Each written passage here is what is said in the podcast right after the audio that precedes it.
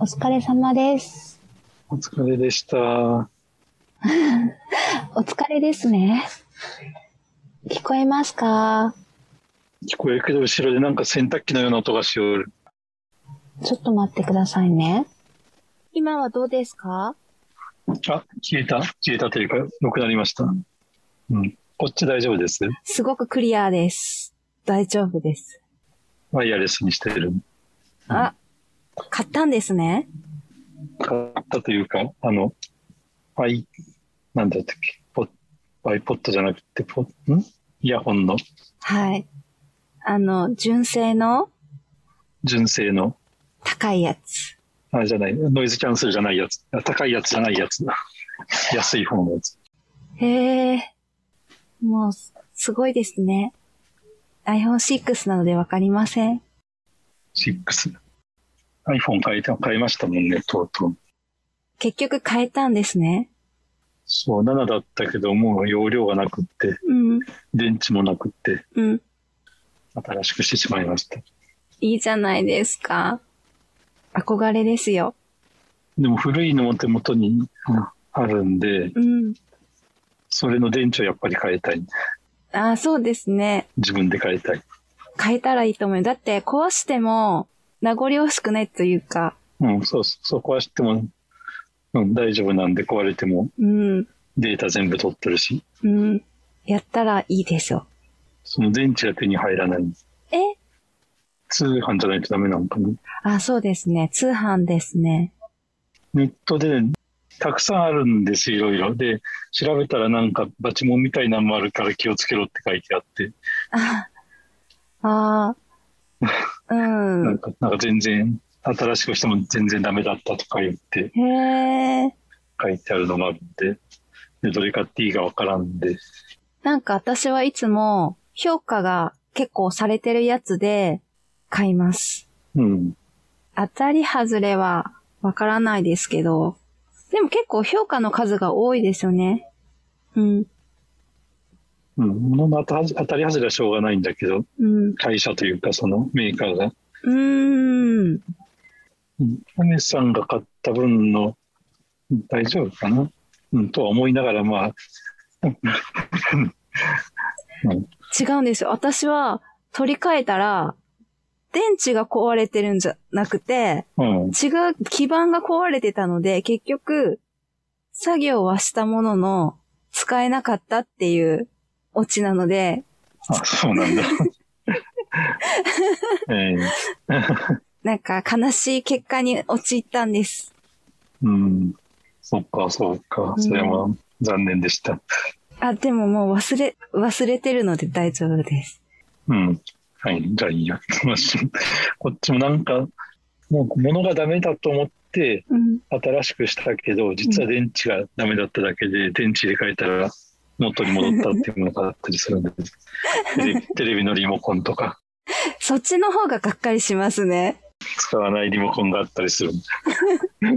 そうそう。ショックが大きかった。そっちの方が、すごい反省します。 自分を。うん。そう、うんそう、ものすごく反省して。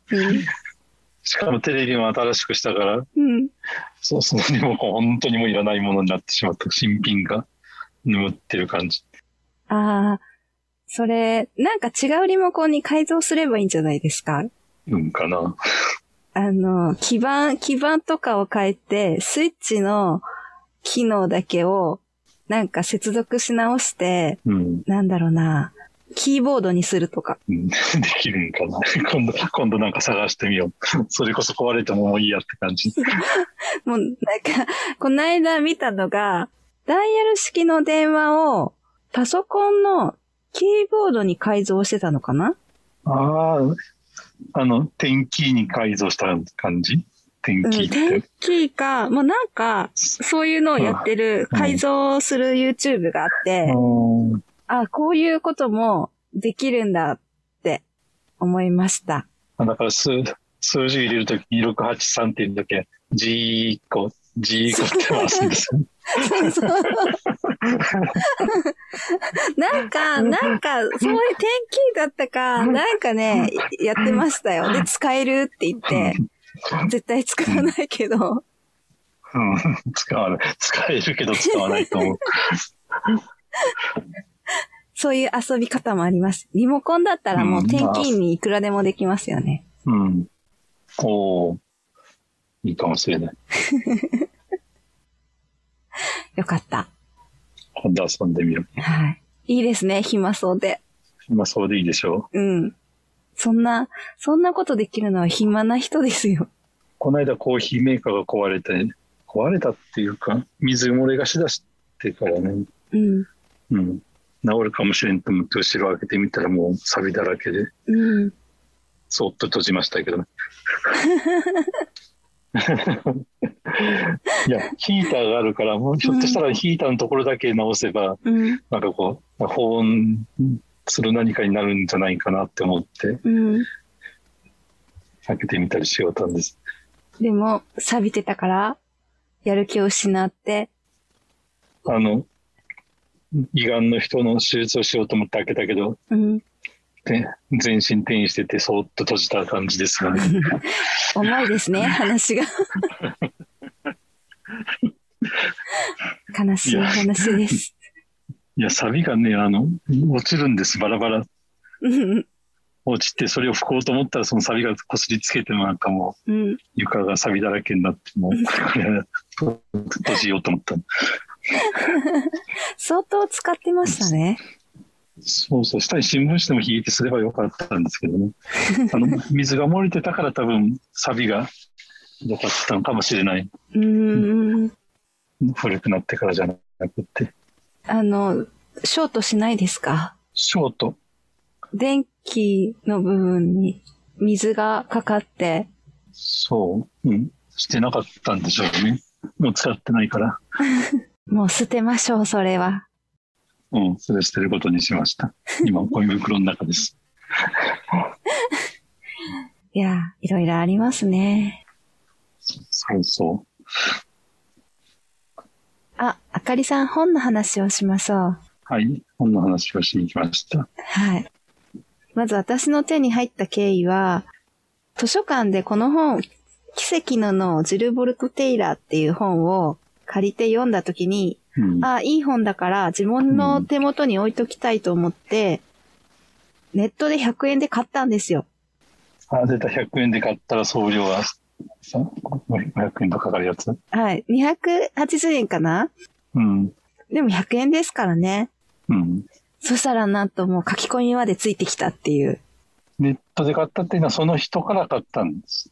あ、業者ですね。ああ古本屋業者みたいなのからか。ははい。あ、はあ、はい。じゃあ誰からかわからないんですね、元が。そうですね。誰からかわからないですね。名前も書いてないし。いや、メルカリとかだったら誰からってわかるからって思ったんで。 トレーサビリティあればいいんですけどね。そうですね。ちょっと、見つからないと思います。変えた人は。でも男の人は確かだと思いますよ。俺って書いてあるから、はい。字の漢字からか。あとは、言葉の雰囲気が男の人っぽい。うん、そう思った。何歳ぐらいかはちょっと若いかなって思うんですけど。もう若いと思いました。なんなら高校生、大学生大学、うーんまあ、20代までぐらいかなって感じでしたけどね、書い書き込んでる内容から思えば。そうですね。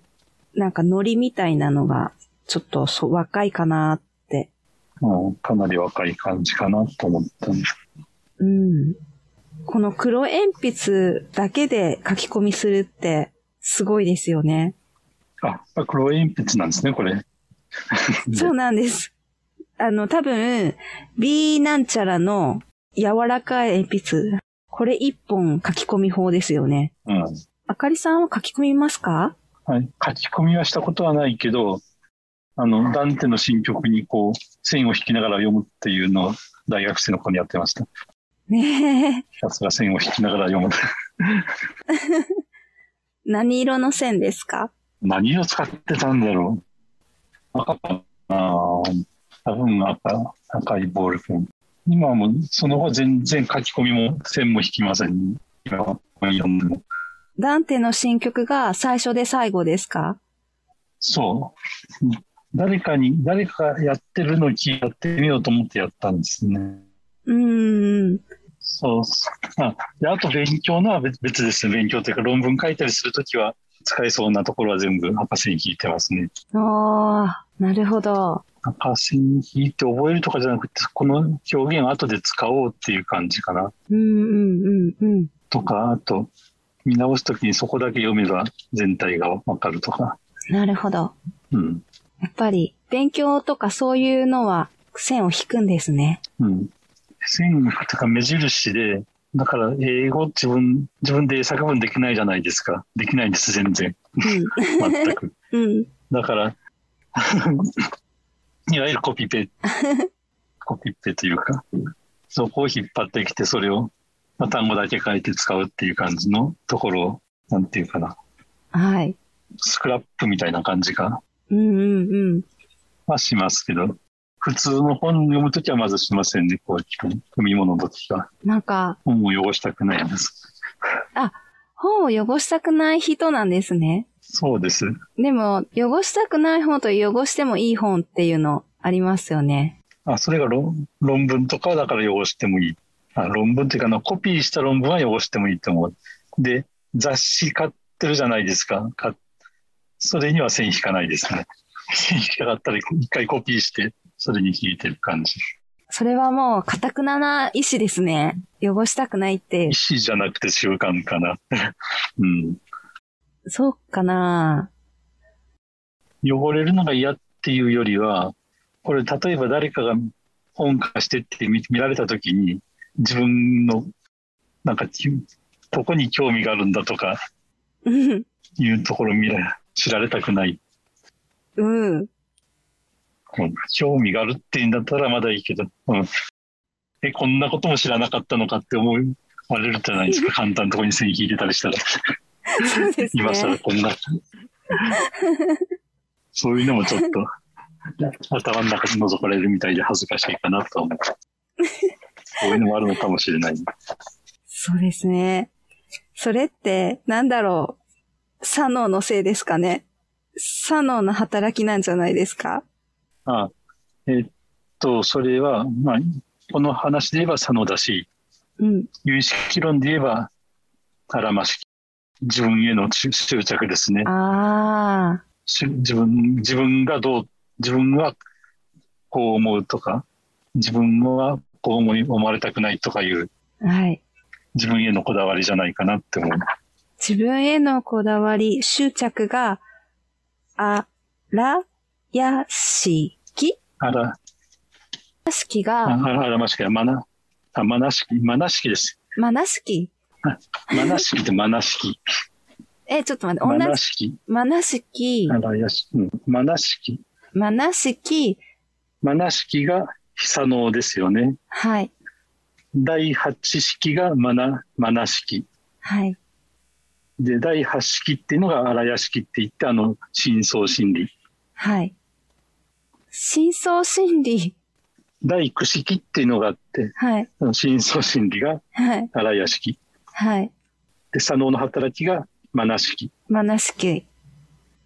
自我があるんですね。そうそう、自我。自我意識のことがまなしきです。ね。ああ。だから、この本で言ったらもう佐野がそのことを言ったって言ってるし、うん。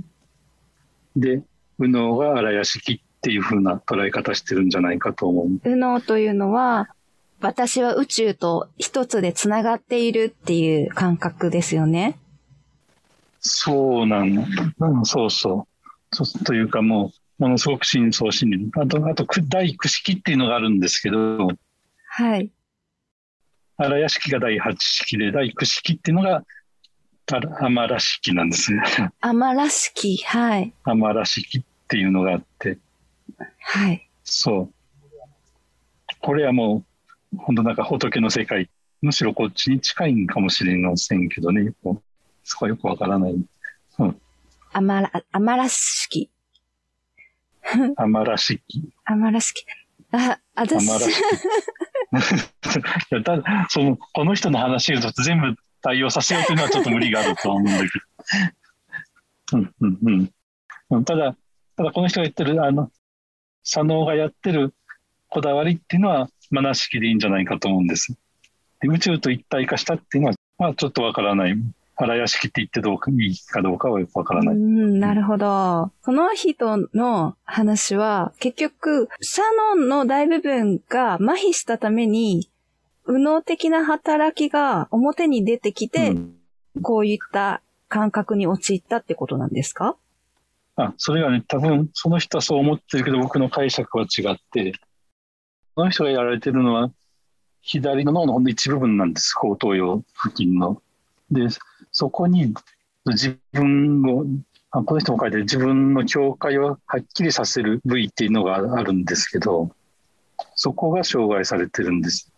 で三脳が全部やられてるわけじゃないんですね。なるほど。で、しかもこの人脳出血じゃなくって、脳の外側の出血で、単に圧迫でその部分が働かなくなって、自分の境界がなくなったんじゃないかと思ってるんです。CT の V とか見たら。で、そこは何やってるかっていうのもそれまでもう分かってて、例えば、えっと、幽体離脱ってあるじゃないですか。はい。死にそう死ぬ前にこう死ぬ直前に自分が体から離れて自分を見の見下ろしてるっていうはい。あれがその左脳のその部分だっていうのはもう分かってるんですおー。だからその部分のあの障害だであって左脳が全部機能が停止したわけじゃないんですよ。なるほど。この人の停止したのって途中で書いてたと思うんですけど、その境界線なんですかね。自分の居場所が認識するような場所。うん、検討式障害ですね。うんはい肉体の境界がわからなくなるところと、言語的なところがダメージを。そう。そうなんです。だから、あの、その分が左のっていうのが分かってて、それ以外を全部右って定義してさ、話を進めてるんですよ。右と左に分けて。はい。だから、そうですね。あの、科学的に分かってるのはその左のその部分はそうだって分かるけど、その、うん。そうじゃないところが右が、右のがやってるっていうのはまだは何も、誰も分かっ、ん証明できてないんですよね、確か。なるほど。だからちょっとあの話の飛躍があって、科学者らしくないんだけど、わかります。あの、途中で、右脳、右脳マインド教みたいになっていくじゃないですか、この本って。そうそうそう、というところで、この著者の、えっ、と、立ち位置というかメッセージ性を感じて、うん、うん、なんかこう、みんな、左脳で考えてるけど、右脳を解放しましょう、みたいな、そういうことを訴えたいから、書いてる部分も多いのかなと思うと、うん、うん、素人にもわかりやすいように、無理くり、うん、話を進めてるんですね。うん、無理くりやってるけど、それが、それが科学者が言ってるから、余計信用してしまうわけですよね。うん、うん、あの、何も知らない、何も知らんちゃいけない素人さんはう。ん、うん。そうですね。ただ、科学者っていうか、アメリカの科学者が、あこれにも書いてあった、誰だったか、最後の、茂木茂木健一郎だったかな。かなまあ、書いてあったのが、暴力的なアメリカの科学者って書いてあったんだけど、あ、じゃあ、きあの典型的な西洋的な考え方なんですね、もともとは。で、その人たちが、あの、東洋、東洋の思想にかぶれた感じなんです。かぶれたっていうか、今まで思いもしなかったとこ、そういう東洋思想に触れたときに、ああ、これだって思うっていうのはよくある話ですよね。ここですね、多分。この本の著者は、おそらく典型的な米国の攻撃的な科学者だったに違いないっていう風に書いてあって、でも、それが病後になると、あの、そうじゃなくなったっていう。そう、だっけ西洋人が、例えば座禅とかに触れたときに、おおって思うわけです。で、浸透してしまう人が時々いますよね。はい。あの、結構有名な人にもいるし、あと中村天風って知ってますかね天風さん。知りません。あれもインドに、あ、知りません。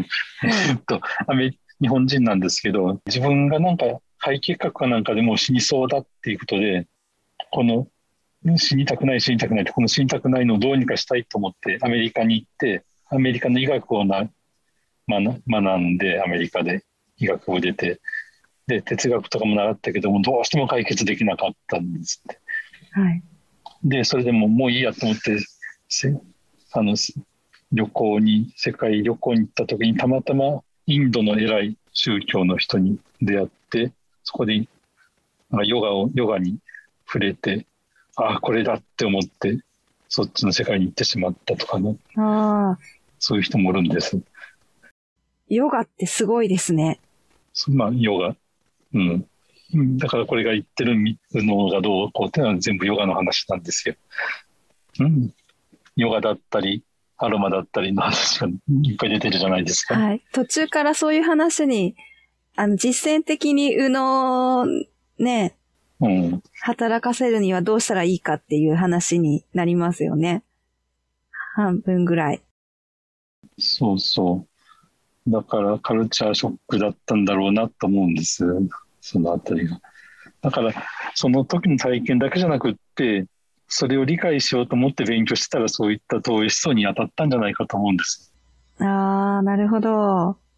そういった言葉もいっぱい出てるじゃないですか。そうですね。ニバルガーナ とか、そうなんですよ。出てくるんですよ。そういう言葉が。うん、そうそう。だから勉強したなって感じ、勉強というか。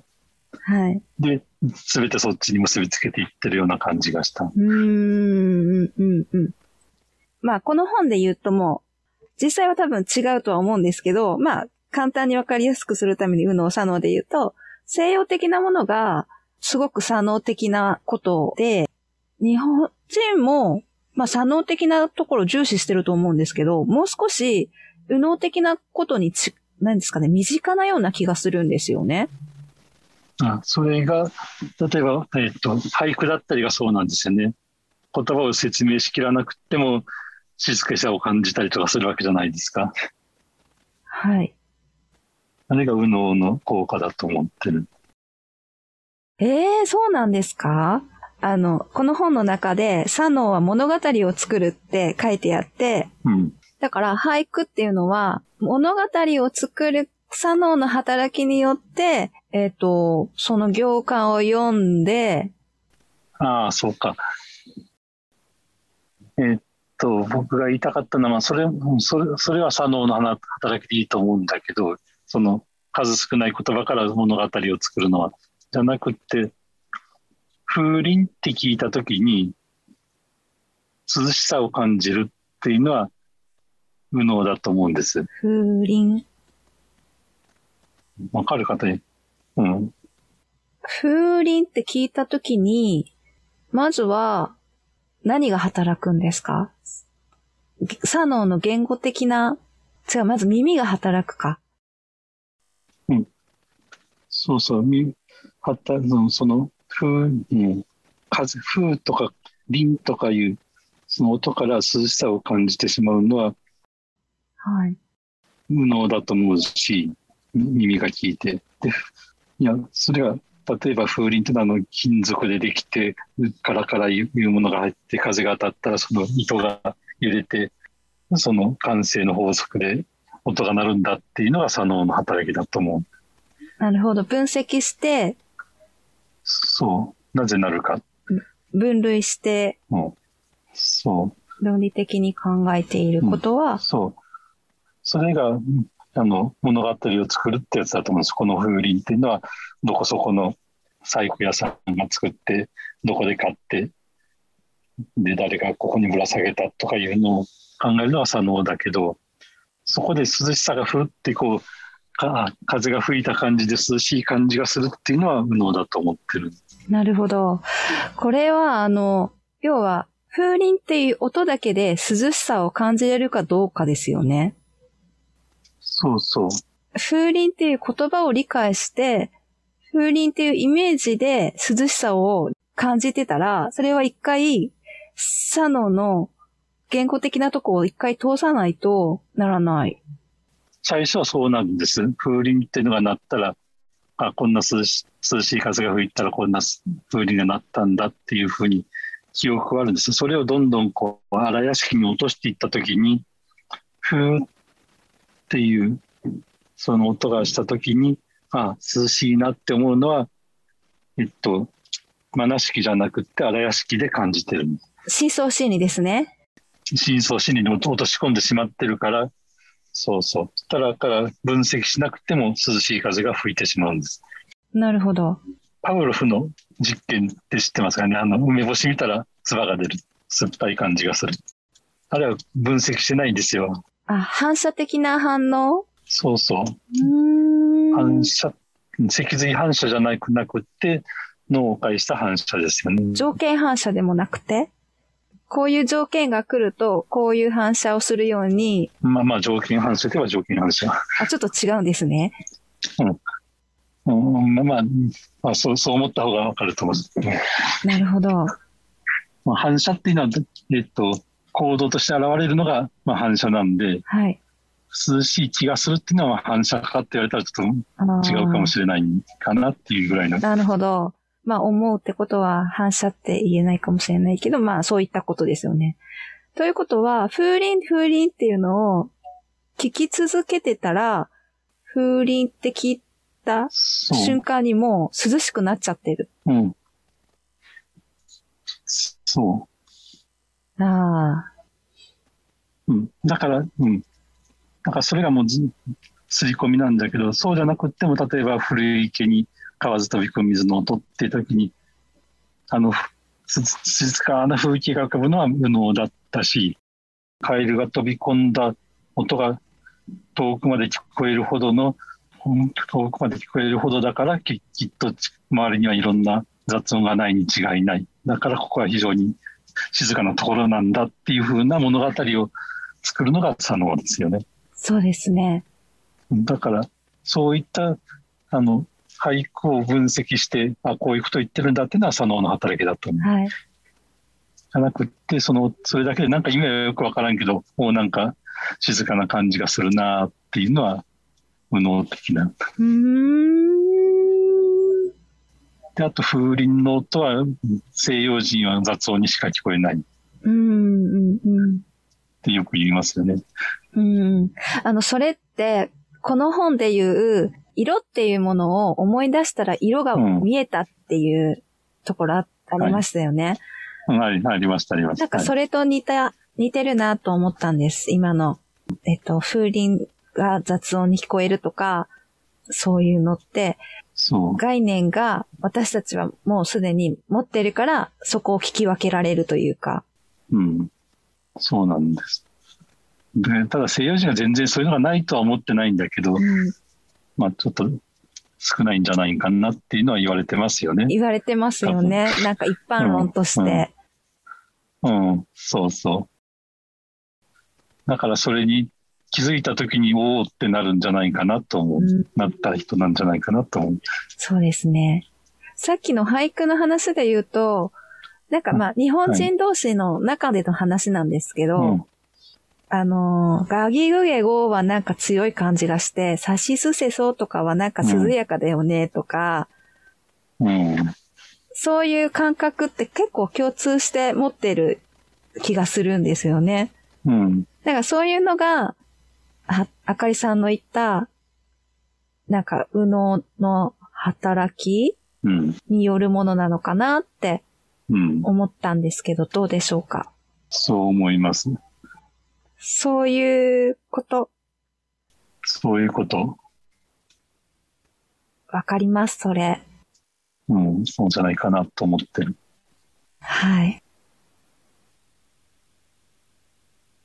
あとは何かありますか何かあるいやいや、あんまりそういった準備しなかった。あれなんかあったかな。もう、ノンの模型を置いた上で書き込まれてたのね、絶対準備してくると思ったので、もうんいや、こちらからは特に、いや、時々、これはこうなのかなっていうのに、ちょっとこう、うん、線引いてたり、書き込みしてただけで。う、そうなんですね。じゃあ、私の方から言っちゃっていいですかはい。あかりさんへの質問。まずは、104ページぐらいの、えっ、と、第6章。神あ大丈夫ですよ。用意しなくても読み上げます。はい。神経科の集中治療室での体験談なんですけども、はい。著者が感じたことには、人はエネルギー満載のパッケージで、もうお医者さんや看護師さんたちは強力なエネルギービームを発する大きな塊のようだったって書かれていて、これってなんかすごくよくわかる表現だなと思いました。で、あかりさんはきっと、そんな大きなエネルギーを発してないタイプの人ですよね。えっとね、これは僕もここ気になってたんです。はい。うん、6章じゃなくて、7章の最初のところなんですけどね、エネルギーが吸血鬼、エネルギーの吸血鬼が来たっていう医学生が、はい。はい。ありますね。そこが気になってたんですよ。ここに書き込みしてるんですけど。で、これは、えっと、医学生とかが、医学生がバーッとなんか質問してきたっていうのは、結局今日、あの、えっと、何だっけ、アメリカの、あの、接遇、接遇ってわかるかなどんな声かけをしましょうかっていう、はい。話が接遇。あはい。の、接遇というか、例えば、僕らってよく認知症の人と話をするときに、はい。頭が回ってないからゆっくり話しましょうとか、わかりやすい言葉で話しましょうとか、相手の目を見て反応を見ながら話しましょうっていうのに、しものものすごくしつこく言われてるんです。教はい。育されてるんです。はい。で、一つ一つ確認しながらしましょうとか、で、静かに落ち着いた声で話しましょうとか、そういった、あの、テクニックがあるんですけど、はい。結局その、この医学生はそのテクニックを知らなかっただけなんです。うーん。じゃないと、認知症の人って考えが、頭が回るのが遅いから、そうやったらもうわーっとパニックになったりとか、何言ってるかわからんかったり、時々怒り出す人がいたりとかはい。いうのがあるんです。じゃあ、うん。そういったのにならないように、あの、ゆっくりと落ち着いた雰囲気の中で話しかけましょうっていうのはもうずっと言われてて、それをしてなかったというだけなんです、この医学生が。でこの、後でリハビリテーションの人がはい。話した時はものすごくよくなんかこうエネルギーあの奪われなかったみたいなことを言ってるんですけども気持ちを理解してくれたって結局それはそういったあのテクニックをはい。あの多分仕事してる中で身につけてるだけなんですよねうーん。だからそういったせ接遇というかうんあ。のコミュニケーション技法がうまいか下手かの話であってはい。でこの人はその下手な人に会った時にイライラしたっていううん。だから、だけの話で、あこれ読んだときは、アメリカの教育ってそういうところはまだまだだったんだなっていうのを思ったんです。ああ。結構前の話ですもんね。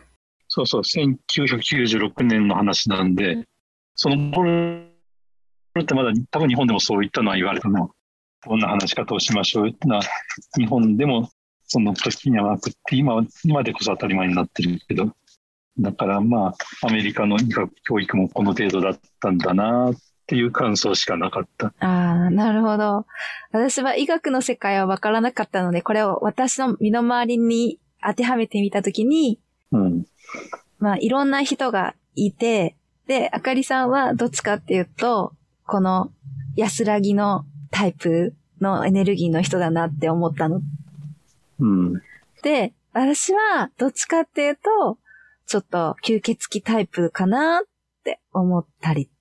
いや、そうでもないですよ。うーん、いや、あの、場面場面によりますよね。うん。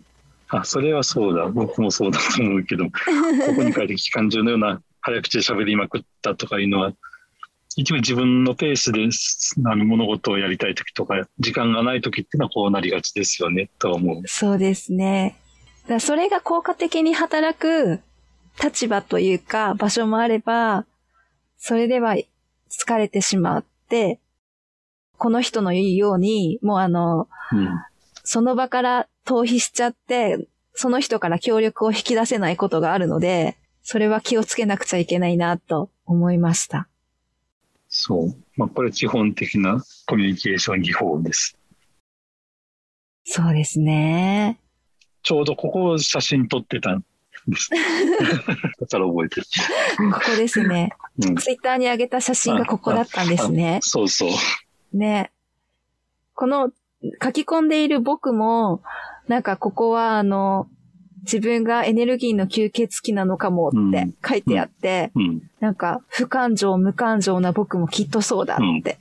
そうそう。で、こう、後でこう、ここうなりたいっていうのを後ろの方に書いてあるんで、そうですね。うん。ここはなんかこう、あったんでしょうね。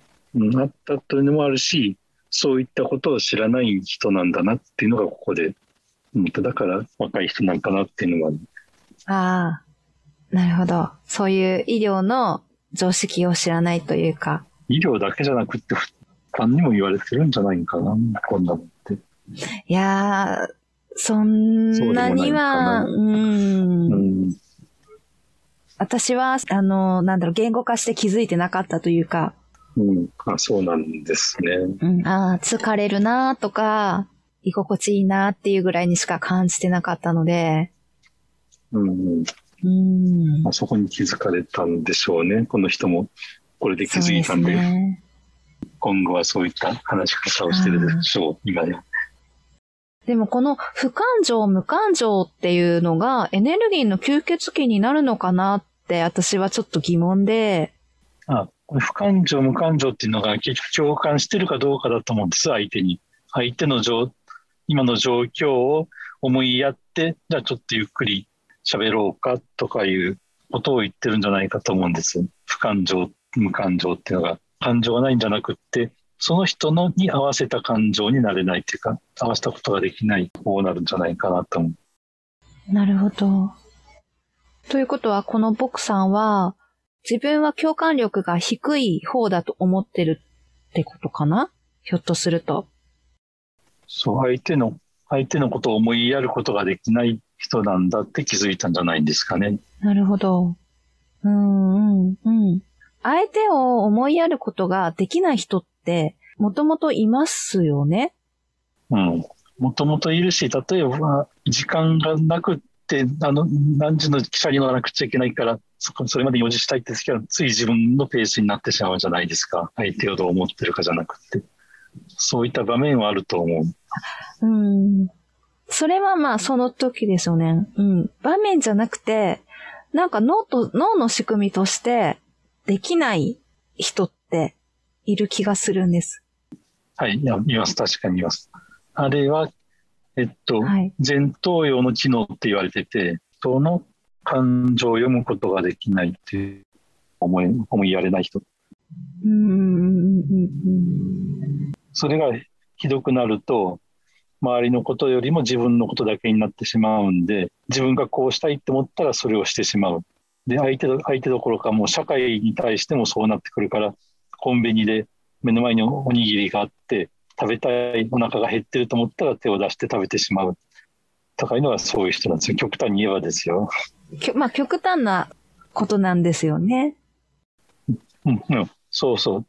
極端が、まあ、す極端っていうか、まあ、それには段階があって、そこまでじゃないけども、人のここ人っていうのはあると思う。でもその機能があんまり、えっと、働かなくて、人を思いやることがなかなかできない人。でも、他のところの機能によってそれを補う、補うというか、補って行動に移さないようにすることっていうのはできますかだから、それが程度だと思うんです。程度というか。うん。て程度というか、あの、全然できない人ばっかりじゃないと思う。普通に生活できてる人は、ある程度そこは自制してると思うんですよ。相手のことを思いやらないけども、だからといって、うんあの、バス停並んでる人をしのげて乗ろうとまでは思わないじゃないですか。そこは我慢するし。自分は早く乗りたくっても。そうですね。だけどそこまでじゃないけども、まあ、思いやれない人。だからそこはまあ、あの段段階があるんじゃないかと思いますよ。で、それがひどい人は犯罪者になったり、人のものを取ったりとかいうのは、ちょっと、うん左側に触れてる感じ。左側というか。うーん。私が思うのは、共感できなくてもうん。いいと思うんですよね。それはうん共感できなくても、トラブルを起こす行動さえしなければ、共感できなくても生きていけると思うんですよ。はい。うん、そうそう。だからみんな生きていってるから、ある程度どっかで、あの、機能を代用してるんだと思いますけどね。うんうんうんうんわからないなりに、うん。こうすればうまく生きていけるぞっていうのはあるんじゃないんですかね。多分、私、あの、なんていうのかな、共感しなくちゃいけないみたいなのが、すごく、あの、うん、この、圧倒的な人じゃなくて、まあ、大多数のちょっと弱いかうん強いかぐらいの話なんですけど、んそういう機能が。あの、共感しないからダメだとかじゃなくて、共感できなくてうん。も、行動にルールさうえあれば、ひひょっとしたら共感する人間よりももっとうまく生きていけるんじゃないかって思うんです。というのは、共感する人は共感してしまうので、自分の感情に引きずられて、うん。行動がちょっと、うんと、なんていうんですかね、ばらつきがあるというか、うん。まあ、うまくいったりいかなかったりすることもあると思うんですけど、うんもう今、心理の、なんかいろんな調査されてて、大体の人はこうしたらこう喜ぶとか、うん。こういうのっていうのも出てるし、実際私たちが学習してきたことって、大体、あの、言われてはないけど、自分でやってみて、あ、この人喜んでるなっていうのを自分で受け取って、それの結果で行動を決めてるだけなので、はい。あの、それを自分で見つけてやるよりも、やるか、うん本から学ぶかって、うん。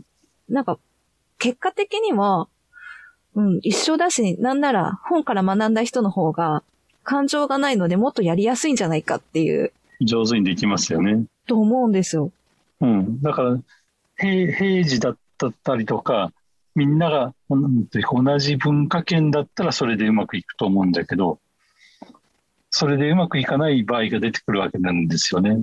うん。それで経験的だったり、本で読んでこうすればこうなるっていうのは、もうそれを、もう全然違う文化の人が来た時に、それが、なんていうか、通用しないうん時が出てくるんです。そうした時に、共感力がなかったら、もう破綻してしまうんで、いきなり戦争になったりするんじゃないかなと思う。戦争だったり、争いだったり。そこは共感力があれば、たあの、変な人、変なというか、全く違う文化圏の人が来ても、そこに合わせていける可能性あるのかなと思う。まあ、必要な、大切な機能だっていうのは、絶対にそうだと思います。うん。そう、テクニック的に合わせることはできると思うけども、うん。そそれは破綻する可能性はあるのかなとは思う。そうですね。その時に、その時に本性が出るというかう、ん。自分が自分がっていうのに触れてしまうと、争いだったり、そういうことになってしまうかな。なんか、まなしきが強く出る。そうですね。自分が自分がね、うん、自うん。分が自分が。自分が自分がっていうのは、要は左脳の何かとの境界を引く機能が自分っていうものを作り出しているですよね。なるほどね。なるほど。うん、うん、うん、うん。まあ、じゃあそれはまた置いといて置いとき、ますか次の質問。はい。 はい。それはまだ、あの、この先にある話だから。えっ、と、次の質問です。負のエネルギーを、ところの話で、自分が出すもの、自分が与えるエネルギーって、例えば言葉や行動だと思うんですけど、そういうのに気をつけるってことは、もちろん、絶対しなくちゃいけないことだと常々思ってるんですけども、あかりさんもそう思ってますよねそれはみんな持ってるは ずです。そんなことはないですよ。そうですか。そうじゃなさそうな人いっぱいいますよ。そうか。うん、そうですね。うん。うんうん。ただ、その、こここまでだったらいいよっていうのの行き地が、それぞれの人で違うだけで、かな。ああ、うんああ、そうか、それはあるかもしれない。うん。ただ、ある程ある程度は上限決めてる人がほとんどで、そうですね。全くない人は精神 病、精神病扱いになってるかもしれない。確かに、そうです。全部やってはいないです。あの人たちも全部はやってないね。うんうんうん、あの人が誰かわからないけど、それ全部やったらもうは精神病か犯罪者のどっちそかうだですね。あの人って特定の人はいないけど、なんとなくあの、まあ私の中でうんこういうタイプっていうのがあって、はい で、うんで、それはわかるんですけど、それはみんなやってるっていうのも分かって、じゃあ、逆に言うと、相手の出すエネルギーをどうやって受け取るようにしてるかっていうのが聞きたかったんです。受け取るか。はい。あのー、私は、相手のエネルギー、行動や言葉をそのまま受け取らずに、それは無視するようにして、見ないようにして、本質というか、もっと、なんか、深く、なんか、一回考えて受け取るようにしてるんですけど、ああ、なるほど。い言いたかったことが分かりました。とだから人が、人の言葉ににき自分が傷つくとかそういう話ですよね。言われて腹を立てるとか、傷ついてしまうとか、落ち込むとか、喜ぶとか。そうですね、はい。あの、そのまんま受け取っちゃってる人がたくさん多いような気がして、たくさん多いようは一緒だな。うん。ああ、うん。そこ、だから、えっと、それは全部幻想であるって思うしかないんですよね。はい。はい。だから人が、人から発したエネルギーを受け取った時点で、うん、そのエネルギーはもうすでに自分のものなんですよ。自分が感じたことでしかなくって、その、わーって怒った人がおって、おあの怒りの言葉をぶつけられたときに、その怒りの言葉を嫌った自分がどう思うかも、あとはもう自分だけの話なんで、うん。そこに怒ってる人がいるかいないかっていうのはもうどうでもいいことなんですよ。どどうでもいいというか、おるかもしれんし、おらいないかもしれないし、わからないし、わからないものはどうでもいい。ただ受け取った自分がそこをどう感じるかだけだから、それをどうしどう処理するかですよね。そんな強い言葉を受け取って、それで落ち込むのか、励まされたと思って元気を出すのか、逆に腹を立ててしまうのかうん。っていうのはもう自分次第なんじゃないかなって思う。だから、その受け取った時点でも相手と切り離してる、切り離れてるっていうことを自覚しなくちゃいけないのかなって思う。うーん、なるほど。もう自分で感じた時点でもうそれは相手とは切り離されたものとして処理をしていく。そう。そう、バカって言われて、そのバカっていうのが頭の中で響いたのはもう自分のものなんですもんね。はい。だからそれはもう自分の中の話だけであって、なんかそれを受け取るも受け取らないも自由。で、その受け取らない自由を取ってるのが褒めさんなんじゃないかなって思う。はい。受け取らないようにします。うん、難しい時もありますけど。そう。だけど受け取らないってもう、そその人とはもう完全に切り離れてるわけなんですね。その言葉とか行動は。そうですね。そこはちゃんと分かってるんかなと思いますけど。そうしないと生きていくの辛いですからね。うん。そうそう。だからあとはもうそこは自分次第なんで、うんその人がどうこうじゃないんじゃないかなうと思う。んうんうんうんそうですね。あかりさんと一緒です。はい、一緒だ。まあ、うまくいきませんけど、一緒でうんす。そうそう。分かっちゃおるけど、腹が立腹が立つのもまあ、はい。しょうがない。そうですね。しょうがないっていうかしょうがなくないんで、そこをなんとかしないといけないなと思ってる。それ、あの、この本の最後の方に出てきましたよね。あ、そこは覚えてない。うん。なんか最後の方に、人間は90秒、ああ、90秒我慢しときは通り過ぎるって話か、はい、あれはただのテクニックの話なんで、その人はそうだったというだけで、はい。久米さんはそれを瞬間的にやってるんで、いやその必要もないいわやけいですやよね。いやいやいや、あの、すごい予防線張って、もう基本的には、そうやって考えてますよっていう予防線を張りつつ、でも、やっぱその強いエネルギー、悪意みたいなエネルギーを受け取ると、うんやっぱり体は反応するし、うん。あの、うーん、反応しますけど、うん今は反応するけど、それを反応しないようにしましょう繰り返してると、多分10年後、20年後には、そのまんまやり過ごせるんじゃないかなと思ああ、もしそうだとしたら、もっと私修行しないといけないです。う。うん、それが修行だと思うし、うん修行修行だと思うし、それが荒屋敷を鍛えるっていう話だと思うんです。ああ、これはじゃあ、後々に実践版は話しましょ。。はいう次の、次の、はい。次の質問です。